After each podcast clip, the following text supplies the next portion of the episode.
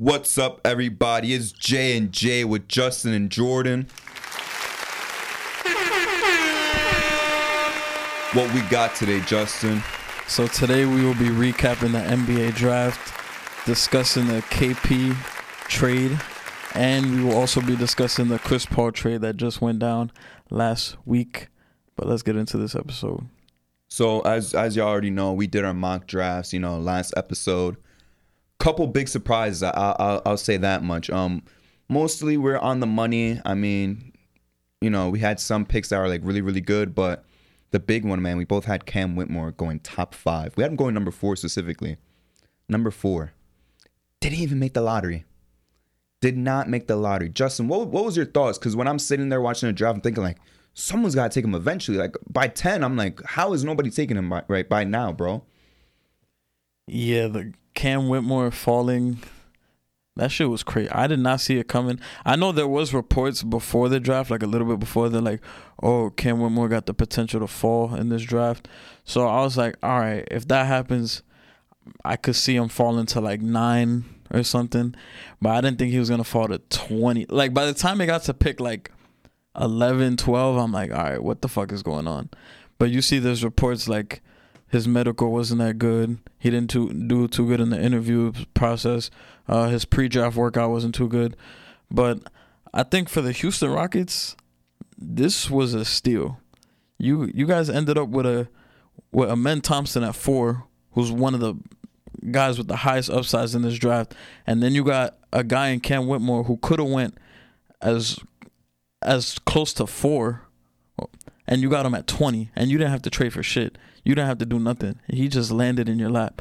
So I think for Houston, this worked out really well.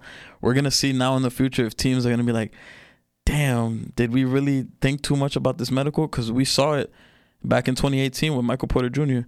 He was the number one player in that high school class. He had his back injury, and a lot of the medics they weren't on his side, so he slipped in the draft. That's a guy going into that draft in the preseason. He was number one pick, top top three, and he fell all the way to 14. And now teams are like, "Bro, I remember uh, Jerome Robinson got picked before him. Kevin Knox got picked Kevin before Knox, him. Like, yep. yeah. So sometimes I think teams just think too much about it. Like clearly, like a wing like him that's athletic. Those guys, I feel like, because the last episode we was talking about how it's easy to get wings, but to get wings that are like multi-talented in different areas, those guys are hard to come by. So if you could take one especially in the top of the lottery, I would take a chance, even if he wasn't on your your big board. Even if you thought you was gonna get this guy, but Cam is sliding all the way down here, and you have the potential to grab him, I would take him. But I think for Houston, they really came out and they got a steal.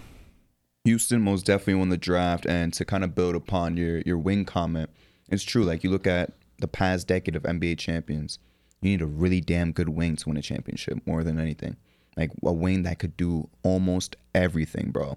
Yes, you know, PGs have kind of been like the wave and stuff. We're seeing the revival of big men, but still, the past 10 years, the common denominator in every like championship team, you had an incredible ring, wing, whether it was LeBron, KD, Kawhi, Khris Middleton, you know?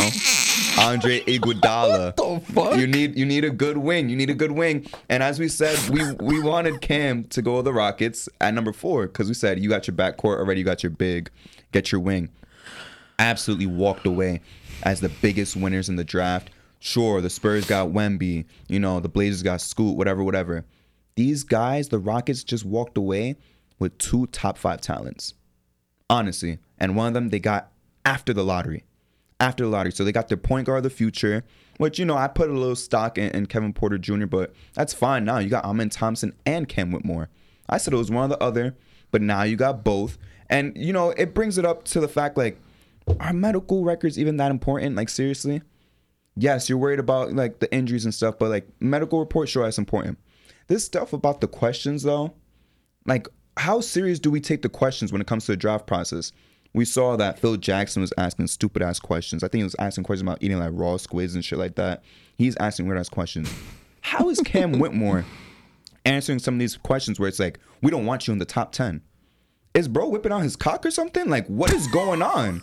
what is going on where he's dead ass falling out of the lottery? But that's all I gotta say really about Cam Whitmore. You said there was another big shocker in the draft. You want to talk about Jett Howard? I mean, I don't really have too much comments about that. He, I, I feel like he kind of fell in a decent spot. Sure, he might have rose a little bit, but everywhere in the mock drafts, he's really like a late lottery, maybe like early twenties guy. So tell me more about the Jett Howard pick. How you felt about that? Nah, yeah, the Jett Howard to to Orlando pick really surprised me. Did not see that coming. I was like, what? I was prepared for Orlando to take Grady, but it didn't happen. I mean, I do like Jett Howard as a prospect, but it's tough because I guess Orlando took into account that he is a bigger wing, and I know he's not the shooter that Grady Dick is, but he can create for himself and he could he could shoot it, but he's not an elite shooter like that. And he could create. He does have long arms. He does have size paws. He could do.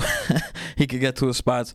So I guess they kind of saw the pick as like, um, what we can't get out of Grady, we could maybe get into this guy. But my only issue with that is, you already have Franz Wagner. You have Paolo Banchero. You have those two guys that are kind of like your guys that are go gonna go get your bucket. I feel like with a guy that could play more off ball, a guy like Jordan Hawkins or Grady Dick, that would have fit in very well with them because you got guys that could just roam off the ball, could hit shots, they could, they could cut, do what they got to do. With Jett Howard, he's gonna have to. He's gonna need the ball in his hands to get his shots. Hopefully, he opens up his game. I think the Anthony Black pick was a really good pick for them.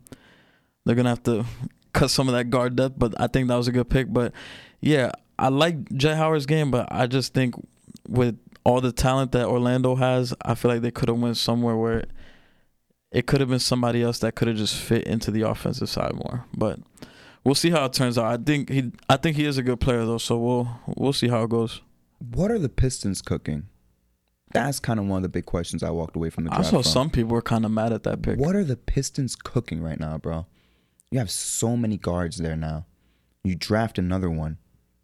That did kind of surprise me too. I'm not gonna lie. That's what I'm saying. What exactly are they cooking? We said they could get Walker. If not Walker, I guess of course Cam Whitmore, who we saw fall.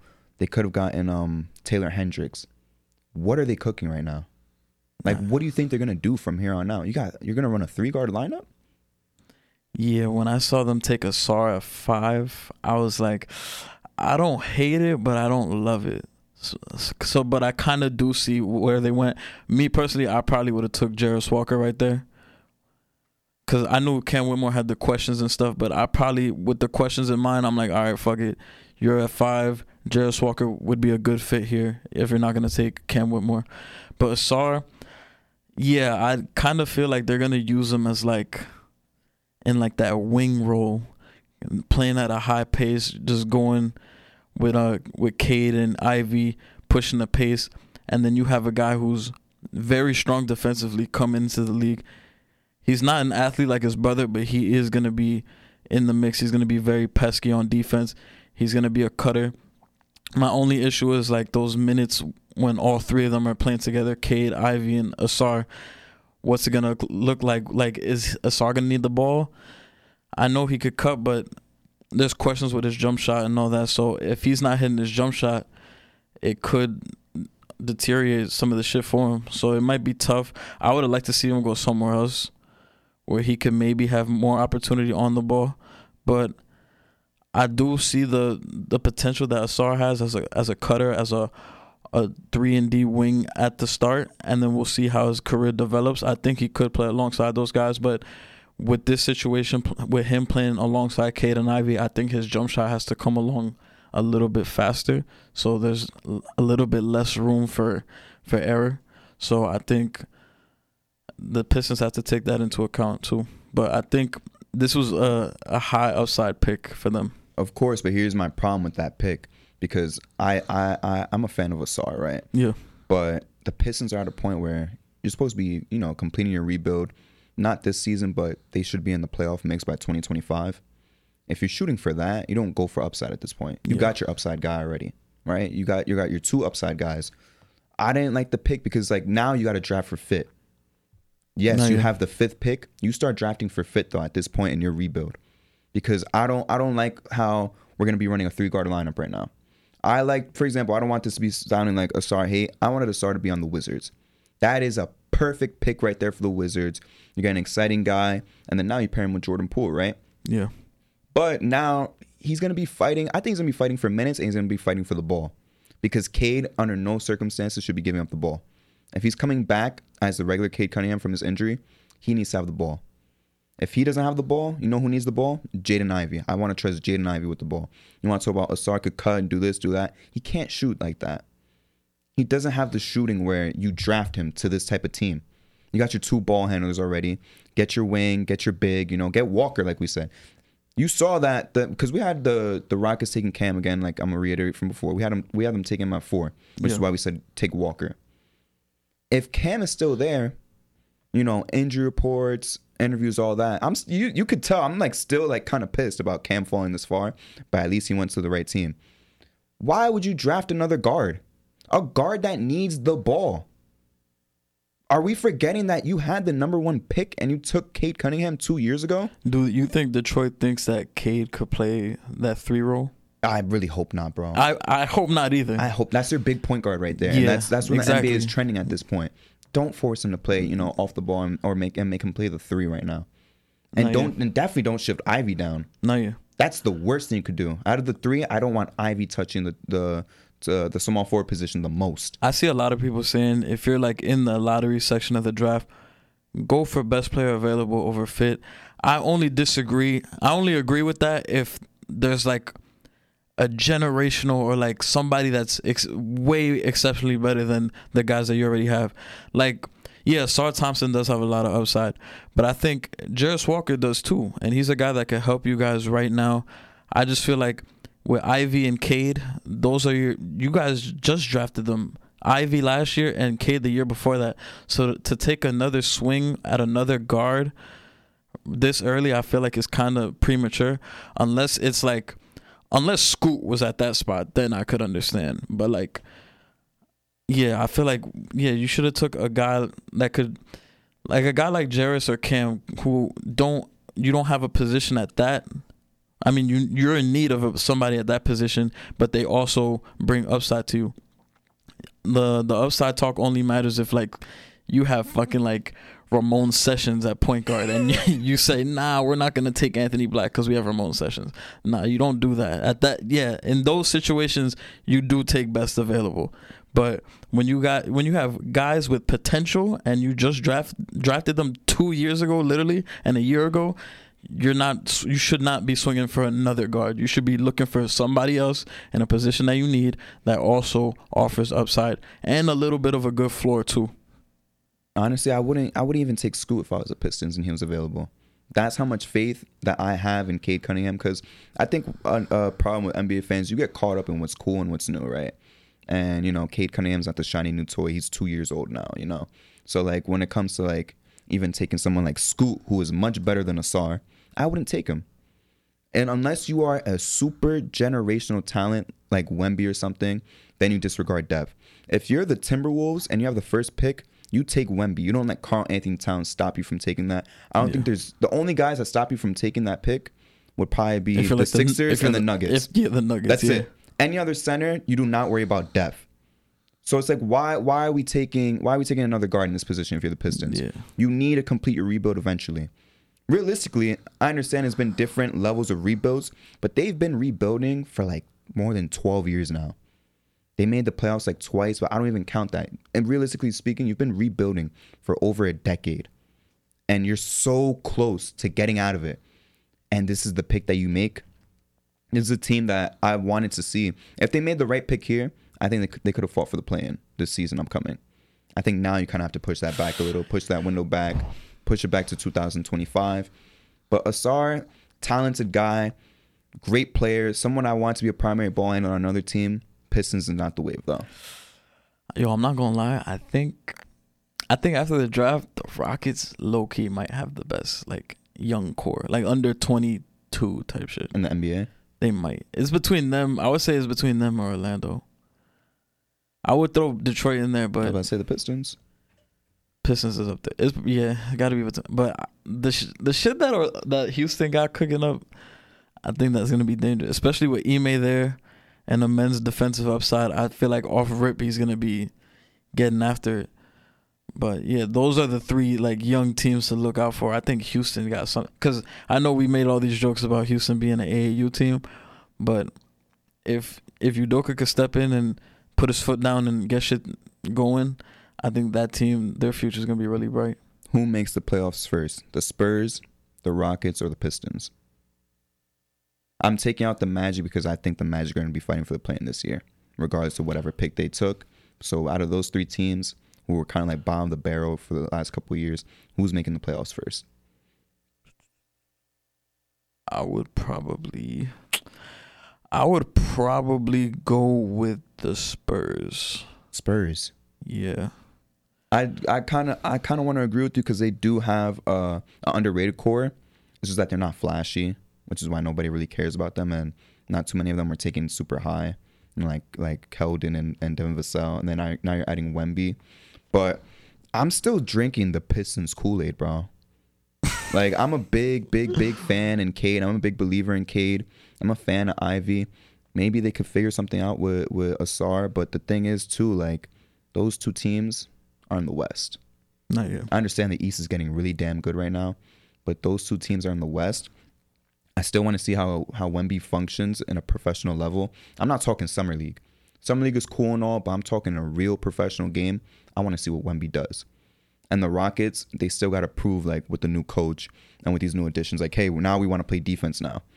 Or Jalen Jalen Green's like, look, now I want to stop taking stupid shots and being inefficient.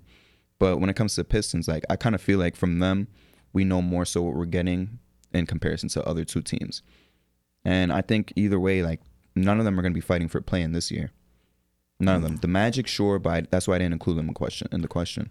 But the Pistons, man, I think they'll make it by 2025. No, yeah, I feel what you're saying. I feel like for the Spurs, the one thing that's in question right now is a guard.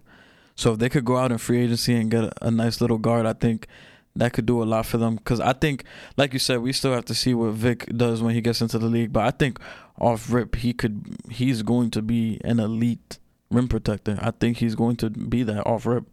And with when you have Jeremy uh, Jeremy Sochan, I'm sorry, sharing the front court with him, they're gonna cause a lot of problems for teams there. And you still got Keldon Johnson, who just came off a what 19 point per game season. Always consistent. Uh, Devin Vassell's improving. Uh, Tre Jones is improving constantly. So you, I feel like they have like the mixins right there for a solid team. I'm not saying they'll be like. Are you discluding playing, or you're saying I'm stamped include. playoff? I'm in. Uh, you know what? Because playing is so like weird. I don't even think they count playing as like um for like playoff records. Like if you drop 60, that's not gonna be a playoff record. But let's say playing then. You know. Let's let's I- let's extend it to even playing I could I could see San Antonio being like a plan. this season or just in general, like first. I think this season. I think they could be like ten at highest, like maybe like eight at highest. But I could see them being like ten. I don't. I don't think I want to go too far, in thinking that Wemby's gonna carry a team automatically. To Oh no, but I'm not. I'm play. not saying Wemby's gonna come in and average 27 a game. I'm, I, I I'm know, not saying I know that. that, but for them to make it, he's gonna have to be something special. He's gonna have to be like a minimum 20 point per game guy for them to do that. Because this is just same roster, add Wemby. And that same roster without him wasn't exactly too hot. You're expecting them to be better than, for example, the Thunder, who were without Chet. I'm and not- Chet's coming I- back to I- summer I think they're making the playoffs this year. Who the Thunder? Yeah. Okay, so who's falling out then? The Timberwolves. Is the Spurs better than the Timberwolves? Nah. Let's not let's not sleep on Ant Man. And who else made the plan? Who am I forgetting? We have the Lakers. I and, think Pelicans made it. and Pelicans. I- Yeah. I don't think they're better than the Pelicans, even without Zion. Because we can't sleep on Bi, bro. I mean, maybe they're in the same tier, but I that's the one thing. That's the one team they have to take out, and that's also discarding, for example, the Blazers. We don't know what they're gonna look like with with Scoot. We don't know what moves they're gonna make, but even then, like they still have to be better than the Blazers. And even if they're better than the Blazers, still not making it. And this is assuming nobody else moves. I guess the only team that could fall out. I mean, after 25 games, I don't know if they're gonna fall that far, but the Grizzlies, for example, that's the only team with potential to fall out. The Mavs didn't make it too. I forgot about that. The Mavs didn't make it, Yeah. so it's gonna be really hard for the Spurs, Yeah, even if gonna Wemby's like all world, to make it to a play in. Now, yeah, I'm banking on them. Man, because if they could somehow get their hands on Fred VanVleet, that shit would be crazy. I guess it would be pretty cool, you know. But like in comparison to the Pistons, it's really like what you have to beat out the Raptors and the Bulls and the Magic who are up and coming. I think their road to the playoffs is so much easier compared to the Rockets and the Spurs. Like the East is, the East is really top heavy. You have like maybe like five, six teams that are really good, but everything else is kind of crap below it. Which is why I think the Pistons could be a little less crappy than than all the other teams below them. You, you get what I'm saying, right? Yeah, I like they you. they're easily gonna be better than the Hornets. They're gonna be easily better than the Wizards, who have Jordan Poole. Now we're gonna talk about that very soon. They're gonna be better than a lot of these teams in the East. I think they'll be better than the Bulls. I think the Bulls ain't gonna be on shit because they're gonna they're gonna get rid of Zach LaVine. So that's Oh, why yeah. that's why I'm I'm drinking a lot of the Pistons Kool Aid. You know I'm a big fan of Cade Cunningham and his game. Yeah, Love I. big point guards. He's coming Cade. back. So I think he's gonna come back for a big season, maybe even an All Star season. Hawks trade John Collins Live on the show. It was three minutes ago, but I'm on D and D. They're sending him to Utah for Rudy Gay and future second round pick. Rudy Gay to the Hawks. Yep. I guess let's talk about that real quick. they then. finally traded John Collins after like what four years of him being in trade Jeez, talks. So this is probably like the first news breaking thing that happened on the pod. So right now, John Collins has just been traded. Rudy Gay going to the Hawks. I mean, he's really old, but at least you're getting rid of John Collins. Like you said, he's been in trade talks since his second season. So what do you think that's gonna do for the for the Jazz, and what do you think that's gonna do for the Hawks? Is that a salary dump? You think? Or Definitely. Yeah, because I'm like I don't see Rudy Gay coming in like, hey, like I'm the new pickup. I don't. know. I think they're gonna look to flip that. I don't. There's no way. Yeah, because I think Danny Ainge's like, ah, let me see if I could do some. But yeah, you finally they've the Hawks have been talking about getting rid of John Collins for a while now, and they finally do it for Rudy Gay in a second round pick. kind of underwhelming. Underrating underrating live news, but it's still news, man. Because Yeah. We've been waiting for this for a long fucking time. Him and like Myles Turner. No, yeah, I think this move was just for the Hawks, just to free up space to potentially get somebody in free agency. They've been, yeah, they've been trying to move this John Collins guy for a minute, and they finally get to for a very, very cheap price. So we'll see, we're gonna have to wait and see. Uh, free agency begins what this Saturday, Yep. so We're we'll see. ready for it. We'll see what happens. honestly the it, it sounds crazy. We just had the playoffs go by but let's let's be real. Free agency i mean the nba is such a storyline driven league. Free agency is low-key the most um, like exciting time in the nba Yep. more exciting than the finals sometimes more exciting than the playoffs more exciting than day one of the of the nba season. Free agency is where all the stories pop off all the drama. A lot of people say you know the nba is just a, a soap opera with basketball in the background you know? So we're gonna see what happens on saturday that was a pretty decent trade, but let's talk about some bigger trades that have gone on in the past week. Marcus Smart, the heart of the Celtics, the longest tenured Celtic, has just been moved for Kristaps Porzingis. Was supposed to be originally Malcolm Brogdon that left, but now it's Marcus Smart. I was kind of surprised because Marcus Smart's been part of the team for it's been ten seasons, or it would have been ten seasons if he Nine carried over. seasons. Yeah, 2014. He was got drafted ten years ago, basically. Yeah. So, oh no, not he was drafted nine years ago. Yeah. So they just traded him away. You're losing a, a former DPOY, my opinion, undeserved, but whatever. But you're really losing the heart and soul of the team. But you're getting back Kristaps Porzingis, who had probably his best season since his last season as a New York Knick, where he was voted an All Star. Kind of like a low key kind of guy right now in the Wizards. A lot of people weren't really watching, but he was playing phenomenal. He was semi healthy. What is this gonna do for the Celtics, though, in your opinion? For the Celtics, man, Brad Stevens took a he took a swing move. This was a, a power move right here, but I think this move could I mean, this is gonna be a tough move because KP has one year left on his deal. So this could either help or hurt the Celtics.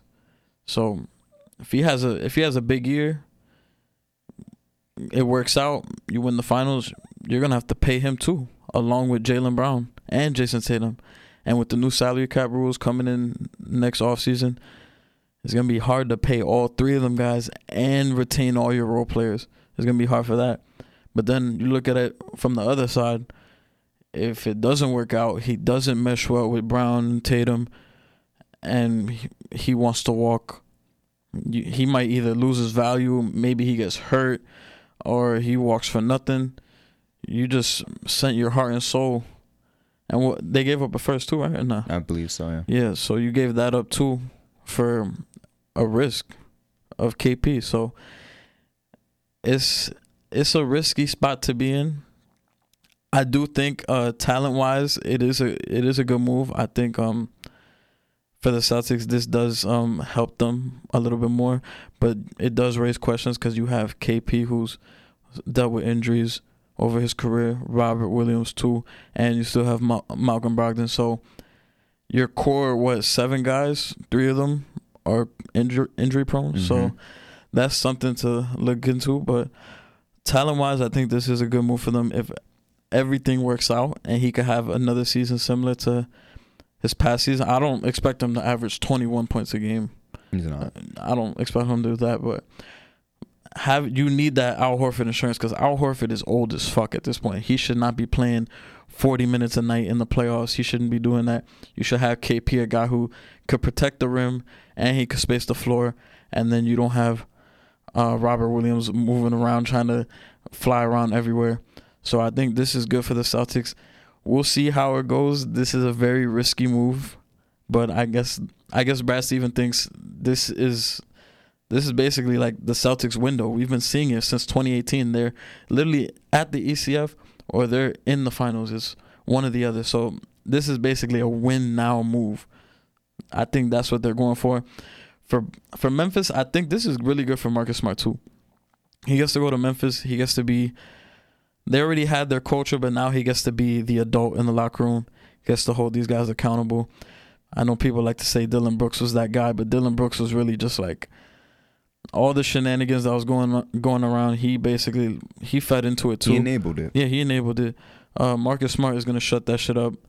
He's gonna basically hold these guys accountable and bring them back to earth. Like you guys aren't hot shit. He's gonna be that guy. And I really like this move from you. Couldn't ask for a better spot for Marcus Smart. This is really, other than Boston, this might have been like the perfect the perfect spot for him. So I think it's gonna work. I think it should work out well for both sides. Honestly, um, to start off, horrible trade for Boston, in my Mhm. opinion. I get it. You're you're going for talent. Terrible move though. Rob Will or KP goes down. Like you said, you got to play Al Horford a Yeah. lot of fucking minutes. You're fucked. Yeah. You're you're fucked. Yes, KP stretches the floor and he plays defense. I think that he's still kind of overrated in that sense. I don't think he's really a shot blocker you need. I think he's overrated as a shot blocker. You're really just getting him to, to space the floor mostly, right? He's not coming in to score 20 like you said. So you're getting like a 17 point per game guy that doesn't rebound. His shot blocking his shot blocking's okay, but besides that, he's getting hurt all the time. What is Boston gonna do when KP goes down? He only plays 55 games, or he goes. Let's say he makes it through a season healthy, he goes down the first round. You're fucked. What if it's not KP? What if it? What if it's Rob Will that goes down? You're fucked. Malcolm Brogdon, like you said already, another guy who's always getting injured. One thing you could say about Marcus Smart: Marcus Smart doesn't get hurt. He does not get hurt. He plays close to damn near every game, no matter what. You're trading that for a guy who probably will play a little more than I'm a little more than half the season. I'll give him that. A little more than half. I'm not going to exaggerate and say Yeah. half. I think this is a bad move for the Celtics. As you said, they've been in the conference finals every year, basically. They made the conference finals in the in the past like seven years more, and they've missed it, which is insane. That's an insane insane statistic. I think you have a good thing going already. There's nothing to change. I get it, like you lost in seven last year, no, this past this past month, but run it back. You have the talent to run it back. There is no reason to make this move. If Malcolm Brogdon could have been the one move like he was supposed to be, eh, it's a great trade. But you're losing Marcus Smart, a guy who's Nah, always yeah. there. He's If always you- if playing. you He's bringing the flipped- defense, bringing intensity. If you could have flipped Marcus, uh, Malcolm Brogdon, yeah, this would have been way better. Now for the Grizzlies, I think there's a phenomenal trade. As you said, we're bringing an adult into the locker room. Dillon Brooks is not a leader. Dillon Brooks is kind of like when, let's say you're the oldest cousin, you're like 10 years old, and your mom says, watch your cousins, and they're like seven. You might be the oldest, but you're not an adult. You're not you're not responsible. You're not mature. That's what Dillon Brooks was, because that was a whole crew of kids and, and Steven Adams who who couldn't hold down the locker room. Marcus Smart will get in John Morant's face and say, "Cut the shit." He did that to Kyrie. He did that to Jaylen Brown. He did that to Tatum. He'll do it to anybody. If he was on the same team as LeBron, he'll do it to LeBron. He doesn't care. He's gonna say, "Cut the shit." Like you said, this is the perfect place. If I wanted Marcus Smart anywhere that wasn't Boston, it would be the Grizzlies. I think this is more so a culture move for them, not more so like a talent move. Sure, you're replacing Dillon Brooks, but you're still getting um, you're getting improved defense. I know I know you're about to, you're you're, you're kind of conflicted. You're getting better defense, but you're still getting someone who takes a little too many shots that are ill-advised shots, and Marcus Smart. You're getting a, a better defensive, and I guess a little bit more responsible offensive player in Marcus Smart in comparison to Dillon Brooks. But besides that, I think there's more of a, a culture move, a move that hopefully I've said I've said so many times on the show. You guys know how I feel about Ja Morant's antics. Hopefully, this is something that keeps him under the reins, under control with Marcus Smart. No, yeah, I didn't make a face because what you said about the talent thing. I just, I just made a face because I just realized that not only are you replacing Dillon Brooks, but you're also going to be filling in for Ja Morant when he's out for those 25 games, and then you also have to fill in that void of Tyus Jones being out in that trade to the Wizards. So now, when Ja Morant comes back, do you think Smart should come off the bench, or you think he should start? kind of has to because you can't. Uh, uh, another thing with three guard lineups that that I really hate. It's too small. You can't run Desmond Bane at the three. Yeah, fuck. You no. could try, but it's really ill advised. And no matter how good the defense is with with Bane and Smart, don't do it. It's not worth it. Not yeah. So I would rather have Marcus Smart come off the bench. But for now, while Ja Morant's out, let him run the offense. Let him try. Let him be that lead guard until he comes back. But after that Yeah. happens, let him come off the bench, but not in a way where you know he's playing like 25 minutes. Kind of like a off the bench guy that really plays 30 minutes. Like he he's not Yeah. really that much of like a how Lou Will was exactly off the bench like Lou Will, minutes. like J.R. Smith was Yeah. when he won six man of the year. He yeah he he is six man, but he's really playing like 33 minutes. No, yeah, I agree with you. So I think I think that's the right move to to run with when Marcus Smart is playing and Ja Morant's gone. But overall, I think this is a win for the Grizzlies. Not like a super L, but a little bit of an L for the the Celtics. You're getting talent, but it's kind of broken down talent. Yeah, it's a lot of shit on the line for the Celtics. What about the other big trade? The biggest trade that has happened the past week. Tyus Jones to the Wizards. No one gives a fuck about that.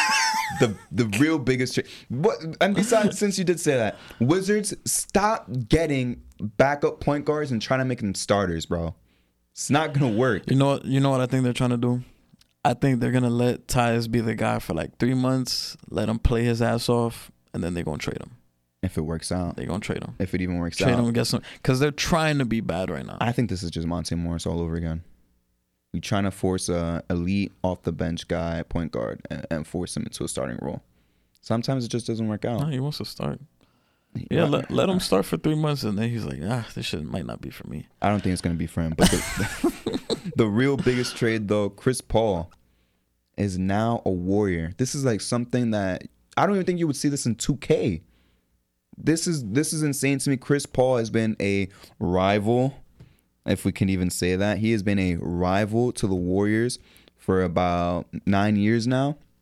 They've had a rivalry since the 13-14 season. These guys have been, let me not say beating on each other. They've been beating Chris Paul's ass every single year. And, you know, he's a rival to Stephen Curry in a sense, you know? He's not, him and Steph Curry had kind of some heat when they were at their highest peaks of each other. But, man, you flip Jordan Poole. Of course, we all knew that no matter what, even though Draymond Green was in the wrong, they're going to take his side, move Jordan Poole, do something about him, and keep Draymond. That, that's a dynasty pillar right there. You're not going to lose your dynasty pillar. But to bring in Chris Paul for Jordan Poole, was there nothing better that they could get? You getting a way, or not even over the hill, a way over the hill Hall of Famer and Chris Paul to join your team to do what? To do what? Your point guard is Draymond Green. Your second ball handler is, is Stephen Curry. Where does Chris Paul fit in? He's small too. Like Patrick Beverley said, he's a cone on defense at this point. So you're not getting him for defense. Are we gonna see Chris Paul come off the bench Might and be to. the sixth man? Might have to. Because I really thought Chris Paul, I've been growing up with Chris Paul. He used to be one of my favorite players, man. But at this point, we're really going to see Chris Paul and his career coming off the bench. And there's a certain echelon of guys that you just think they're going to retire as starters. And I really thought Chris Paul was going to be one of them. But ah, this is not the way for him to end his career. He's definitely not going to win a championship on a team like the Warriors at this point. I don't think I don't think he's going to be able to fit into the system. A lot of people think Chris Paul could fit into any system. I don't think he's fitting into the Warriors system. And for the Wizards, look, you got a guy that he's going to be part of your young core at this point. He gets to jack up the shots that he wants to. He gets to um Gets to play with Coulibaly. yeah. He gets to play with Coulibaly. wow. Wow. He gets to play with Coulibaly. What what a what a big deal. Could have been a star. But yeah. How do you feel about the trade? Man, um, Mike Dunleavy Jr., my Duke brother. Um, I don't think yo th- this was a kind of a bad way to start off this this job. Um, yeah, trading for Chris Paul, and you trading Jordan Poole. I didn't really like this trade at all. Only for the sole fact of like, like you said, you have Draymond Green, who is that facilitator for you, that does all the the stuff that you kind of want Chris Paul to do. For Steph Curry to be off balls, same thing with Klay. You have Draymond that does those things. So to bring in Chris Paul, another guard, and this is a, f- a Golden State fast paced offense. Chris Paul's whole career, he likes to play slow, likes to slow down the clock, half court setting. He wants to do that.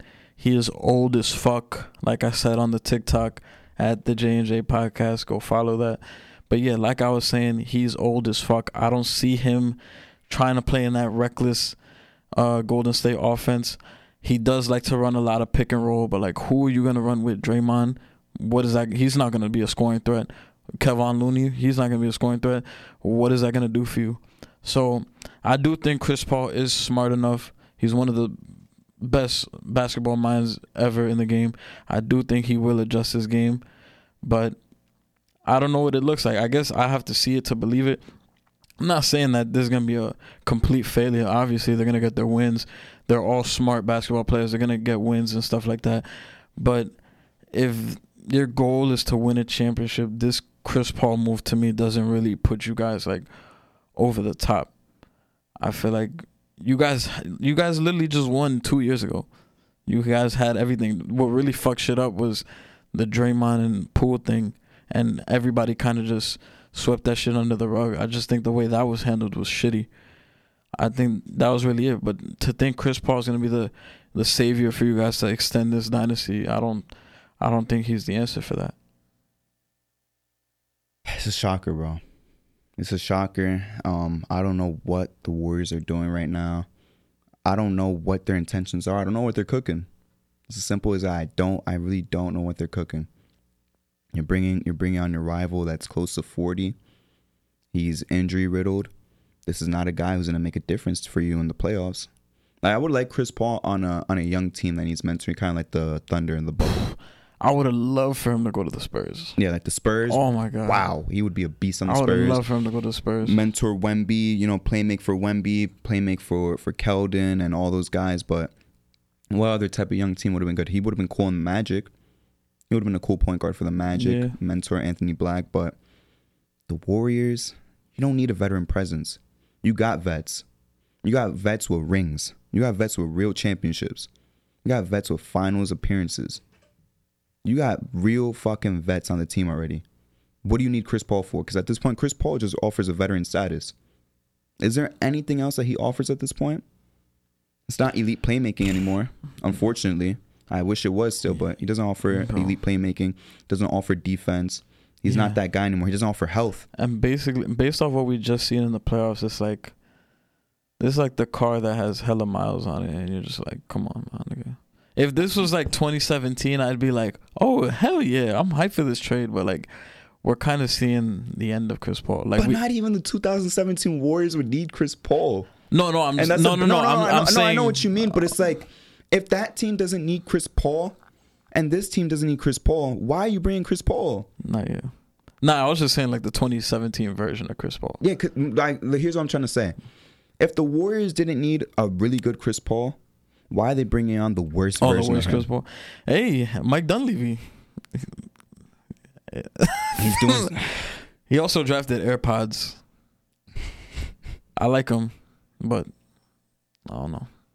Like, I eh, the the thing that's hard to talk about with this trade is like it's kind of like weird. It, it's it's like a trade you do just to do it. You know what I'm saying? You just do it to do it. But for what? For what? You don't need you don't need CP. you don't. You don't need CP.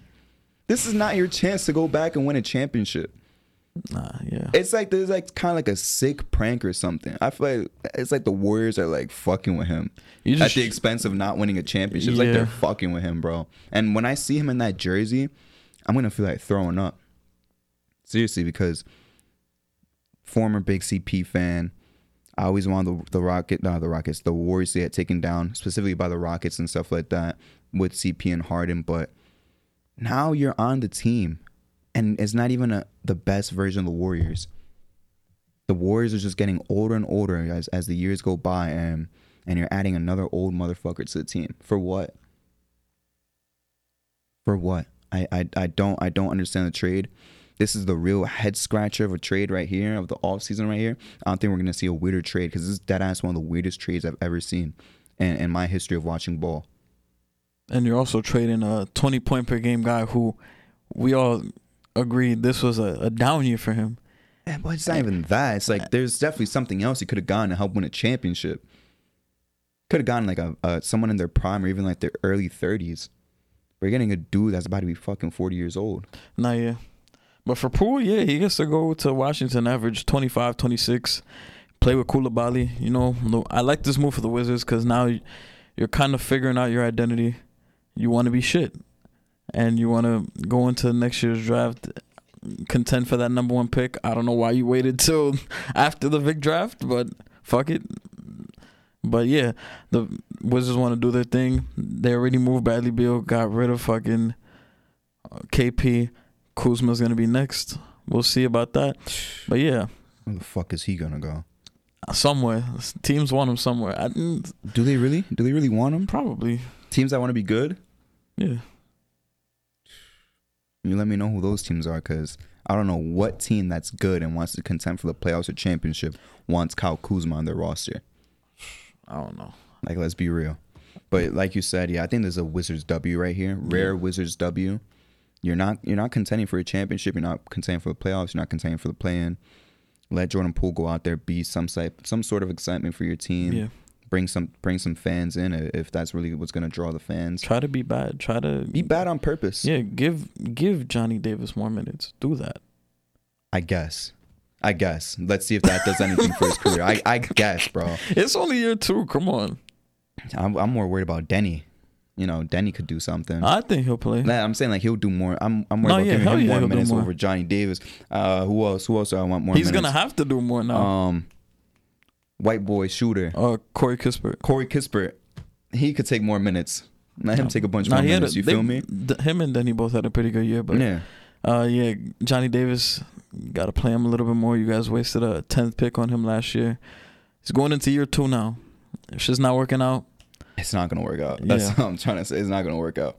But Jordan Poole, go enjoy your 21 points per game on like 20 shots, 41% field goal percentage, 30% three point percentage. Maybe there's baddies in DC. I don't know if there is or if there isn't. I don't know what the baddie scene is like in in, in Washington DC. I doubt it's like the how it is in San Francisco, how it is in, in NorCal. But I don't know, man. I, I it's it's it's a weird fucking trade. It's a weird fucking trade that, that doesn't make any team better. Well, I guess it makes the Wizards better in the sense that they could finally tank for the first time in forever since since getting John Wall and Bradley Beal. And they've messed up so many fucking picks since then, besides those two. I don't even know if I trust them to draft, you know, the correct guy next year if they get the number one pick. Seriously. Really? They are horrible at drafting. Them and the Hornets are horrible at drafting. oh yeah, the drafting for Hornets are reason. historically bad at drafting. The Holy worst shit! team. I thought the Knicks were terrible. Nah. Fuck. A lot of people like to give the Knicks shit about drafting, but Charlotte I think I think. Charlotte is horrible. Michael Should- Kidd Gilchrist. Should we just go from 2012? Go Mike- ahead. You know, you know, you love, you love draft history. You can name every number one pick from like the '70s to now. Tell me all the picks that they've had 20. I'll go from 2012. 2012, you had Michael Kidd Gilchrist, over Beal. yeah, And and, Dame. 2013, you had Cody Zeller, fourth pick. That's fucking disgusting. That's embarrassing. we know how we feel about Cody Zeller over here in this studio. Um, 2014, you had uh, Noah Vonleh. Terrible. Ew. I think that's the worst one. Uh, relax. It was cool for I, the I, fucked with, Knicks. I, I fucked with Noah uh, at Indiana. He he was good. He was solid. But yeah, that was horrible. 2015. I don't. I think 2015 was Frank Kaminsky. Yeah. Yeah, over D Book. It hurts. D book. Sucks to suck. And they suck, bro. Not yet. And then 2016. I think that was the year they made the playoffs. So I don't think they had a lottery pick that year. Surprisingly. And they almost won a series. Yeah. Uh yeah, and then D Wade destroyed He them. bitched them, yeah. And then Purple 20 shirt guy. Yeah. 2017 Malik Monk. Not too Ah, bad. Not bad. I could see it at the time. Malik Monk was fucking I stupid. want at him on the. Knicks. He was stupid at Kentucky. He had a fucking 50 point game. Like, yeah, that wasn't that bad of a pick. I wanted him on the Knicks. Uh, 2018, they took uh, they drafted Shai. They didn't keep him. They traded him to uh, Miles Bridges. That is a good pick. It is. I think that's a good pick. I don't think that's too much of an L on them. 2019, PJ Washington. I think no, that's a solid pick. A solid pick. 2020, LaMelo. Probably Easy as fuck though. yeah, easy easiest. I'm not giving landed right in your that. lap. Anthony It's Edwards, it's- James Wiseman, LaMelo. Yeah. He fell. He fell right into it, and that was a shit draft too. You didn't really have to think too much about it. Uh, 2021, James Bouknight. It's not. Ain't been on shit. It's not looking too good for him. It's really not. Uh, and then 2022. What was last year? I don't even remember last year. Do we care? Who was it picked last year? I, I couldn't fucking tell you, bro. Nah, yeah. I, Your team is fucking yo, I don't remember. Those niggas the- can't draft for shit. That's what their problem is. They cannot draft for shit. You you looking it up right now. Yeah, I'm about They- to find out who Them it and the Wizards and even the Knicks, they cannot draft for shit, bro. The three worst drafting teams in the NBA, if, if I had to guess. Oh, and the Kings. The Kings are worse oh, than oh us. no, yeah, the Kings are pretty bad too. Kings are worse than us. Bagley over Luka. Yeah, that was that was bad. That was horrible. When they would draft all those fucking centers when they had Boogie and Boogie was getting pissed. Oh, Char- oh, oh no, they didn't keep their pick. Charlotte took Jalen Duren, but they didn't keep him. Oh yeah, yeah, yeah, yeah, yeah. That's true. Oh, that's Mark true. Williams. Mark Williams He, is cool. He's, solid. cool. Yeah, he's, cool. solid. Besides that, like, But he wasn't even a lottery pick. That was at 15. So still a good pick though. not yet. But um, did you have any favorite picks of the draft this year? Cam Whitmore at twenty. That was your favorite pick. yeah, because he fell so far, and I had him in, the top five. Mm. That's a fucking steal. If it's not a steal, I'm gonna look like a dumbass. But at this point, that's such like a safe pick that you got him Nah, all the yeah. way at Even 20. if it doesn't work out, it's like it's not a mistake, fuck it. Like you It's took him at 20. You didn't have to trade anything for him. and you still got Amen. When I said it's either Amen or him, Yeah, it works out both ways because yeah, you didn't have to trade nothing. He was right there. He fell.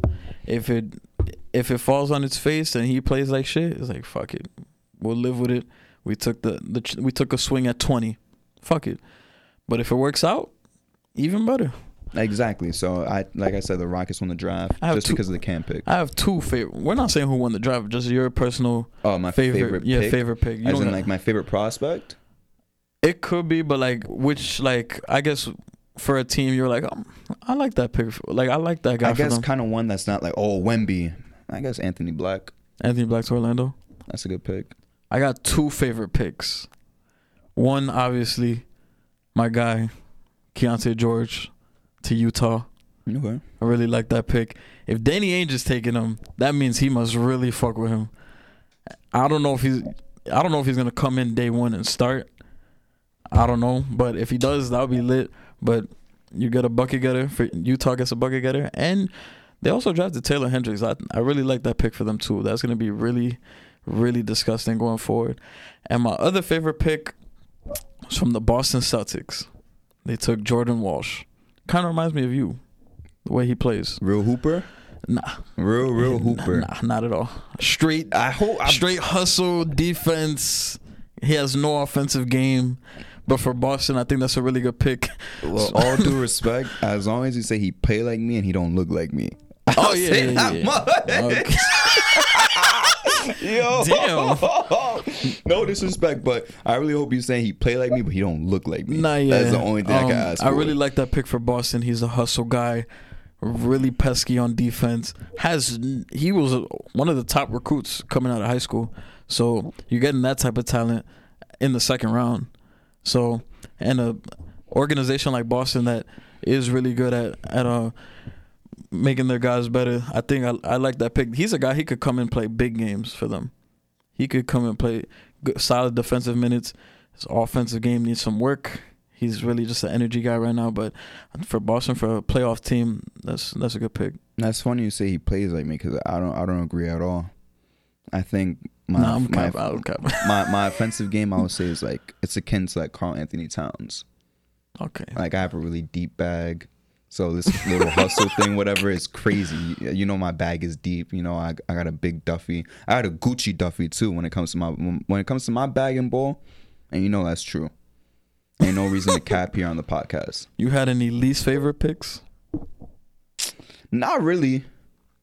I'm also not a hater. You know, I, I appreciate players not named Klay Thompson, Paul George, and Kyle Kuzma, but I appreciate all other players. Damn, that's the big three. That's the that's the mid three. The mid three. That's the mid three. I'll tell you that much. You had a least favorite pick?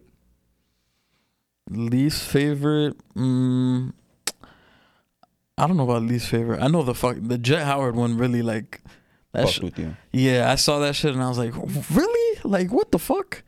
But I don't want to say least. That's not my least favorite.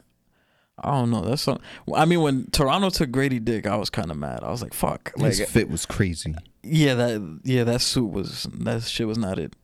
And he had the GD chain. like, That nigga Folks Nation for real. Not yeah.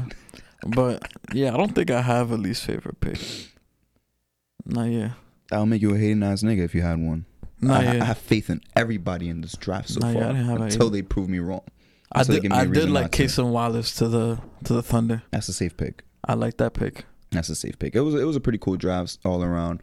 I think it's gonna be a, a draft that we look back on with a, a bunch of different storylines. Like, how the fuck did Cam fall this far? Wow, Wemby is you know all time great status. Well, maybe even why was Brandon Miller taking over Scoot? Got a lot of Yeah. storylines. Which twin is better? You know, Nah, I think it's really gonna be a storyline driven draft. I think it was a really solid draft. But with that, let's, let's go into the housekeeping, Justin. Quick little housekeeping. Now, yeah, guys. If you if you're watching on YouTube, please give us a like, subscribe to the channel. We are going up. If you got TikTok at the J and J Podcast, like I said earlier, got clips. Draft day, we was going crazy. I felt like I felt like an agent. Like I felt like Shams. I felt like He said, whoa. "I feel like Shams." Yeah, I was going crazy posting clips here and there. Yeah, if you guys could give us a follow right there, we'd really appreciate it. If you're listening on audio, give us five stars, leave a like, and yeah, we appreciate you guys. And also, oh yeah, I forgot the Instagram page. It's the the J, the JJ Podcast One on Instagram. It's a brand new page. Doing the extra clips there. We got all that for y'all. But yeah, we appreciate you guys. Another thing is loving the shirt, not loving the team. Wow. Yankees, fix your shit, bro. That that's my last message for the podcast. Fix your shit. But that wraps it up for today, guys. So we will see you guys next time. Come on, Aaron.